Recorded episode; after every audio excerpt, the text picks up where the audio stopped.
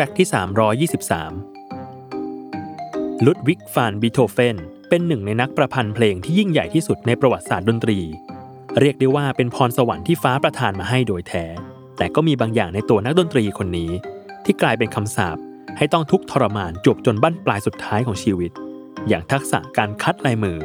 ที่เขาจะต้องประคองการเขียนภาษาฝรั่งเศสและละตินให้สวย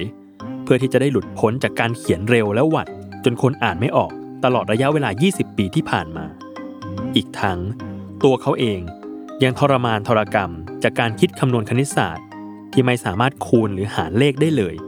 ได้แต่ใช้การคิดคำนวณแบบบวกและลบตลอดมา ซึ่งมีอยู่ครั้งหนึ่งบีโธเฟนต้องหาคำตอบด้วยการนำ 62 มาคูณกับ 50 ซึ่งถ้าคนทั่วไปก็จะแค่ตั้งเลข 2 บรรทัด และคูณแบบปกติ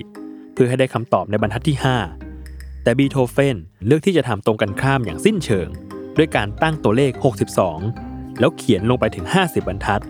แล้วบวกมันทั้งหมด เพื่อให้ได้มาซึ่งคำตอบในบรรทัดที่ 51 และเขาก็ทำอย่างนั้นจนถึงช่วงสุดท้ายของชีวิต เรียกว่ามีบุญเรื่องดนตรี แต่กำบังเรื่องลายมือและการคำนวณของจริง